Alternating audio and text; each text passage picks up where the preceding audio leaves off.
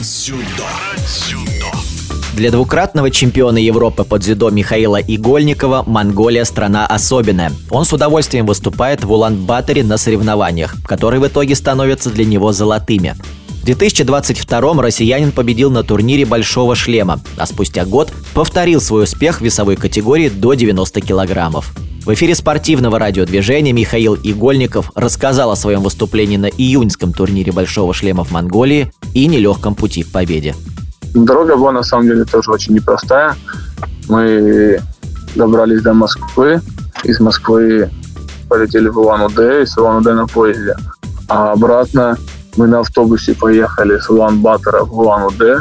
Потом э, сделали такую небольшую трансфер-пересадку в Улан-Удэ, то есть это часов 5-6. И потом также на самолет в Москву. В Москве тоже пересадка. И потом дорога, ну, самолет в Сочи. И из Сочи потом уже на электричке мы доехали до Туапсе, и потом в Туапсе еще на машине до нашего села. Добираться, конечно, было непросто, что в одну сторону, что в другую. Но, тем не менее, какая бы сложная дорога ни была, соревнования значительно сложнее потому что на соревнованиях мы уже боремся с соперниками, которые постоянно что-то новое придумывают против нас, настраиваются, подготавливаются, работают целенаправленно. Поэтому с каждым разом все сложнее и сложнее бывает. Но мы тоже, так сказать, работаем над тем, чтобы становиться лучше. Что касается моей борьбы, первую схватку у меня была встреча с представителями Японии – так и за Джима. Спортсмен, 25 лет, чемпион э, Кадакана, ну, то есть это их японский чемпионат.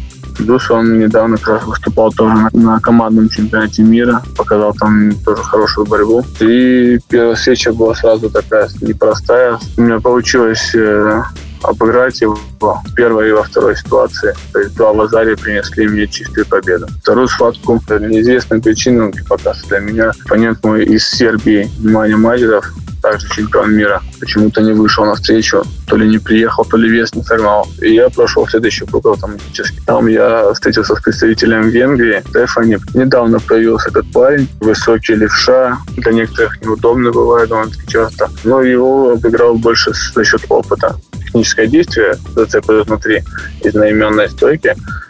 И что мне дало сразу тоже япон чистую победу. За выход в финал встретился с представителем Таджикистана, то вот он опытный, взрослый спортсмен, Камран Устапелион. Получилось тоже встретить его контратакой на Лазаре, и в партере уже доработал сразу же. Получилось сделать удушающее. Ну, тоже очень такой э, непростой спортсмен, с большим таким багажом опыта. Он был призером очень много раз больших шлемов, таких же IGF турниров, участника Олимпийских игр дважды. Ну, в общем, ну, регалий у него достаточно. И в финальной схватке я встретился с старым знакомым, вот со своим из Киргизии, Эрван Шаров. Мы с ним уже много раз встречались, раз пять, наверное.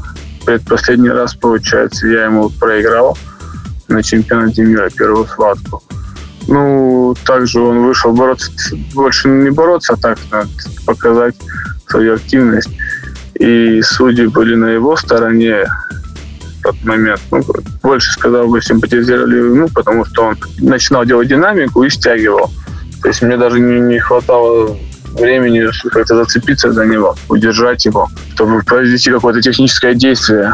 Плюс еще ко всему у нас была большая пауза перед чемпионатом мира. Не хватило чуть-чуть там вот это, практики соревновательной.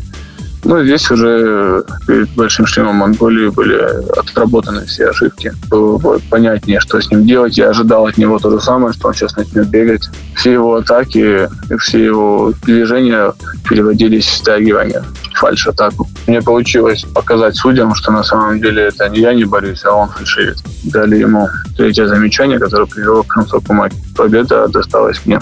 Победа в Улан-Баторе для Михаила Игольникова становится традицией. Спортсмен с уважением относится к Монголии и к ее жителям. И это взаимно уже на протяжении многих лет. Самые первые сборы, когда я попал уже во взрослую команду, у меня были сборы в Монголии. И я вообще как-то много времени так получилось, что очень много времени проводил в Монголии.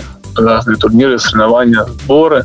И плюс ко всему еще в прошлом году, да, турниры получилось выиграть и в этом. И с каждым разом Монголия мне нравится все больше и больше. Ну и на самом деле, находясь там, чувствуешь себя как будто ну, еще в России. Видно, что люди как бы все так хорошо относятся девочка не лояльно, а прям хорошо относятся к нам, потому что они все помнят историю, помнят, даже застали ее, то, что всегда э, наши народы помогали друг другу. Плюс у меня также есть много друзей монголов. Когда вот так получается, что Монголия становится для меня удачной, приятной, своей страной. Несмотря на жаркий июль, российские дзюдоисты не расслабляются и готовятся к новым турнирам. У нас будет сборы уже буквально через неделю подготовка к турниру Judo Masters. Тоже раз в год проходит такой турнир, на нем могут выступать только те спортсмены, которые входят в топ-30 мирового рейтинга. Мне как раз хватает очков, эти монгольские очки пойдут сейчас зачет. В эфире спортивного радиодвижения был двукратный чемпион Европы, победитель турниров Большого шлема по дзюдо Михаил Игольников. Про дзюдо. Про дзюдо.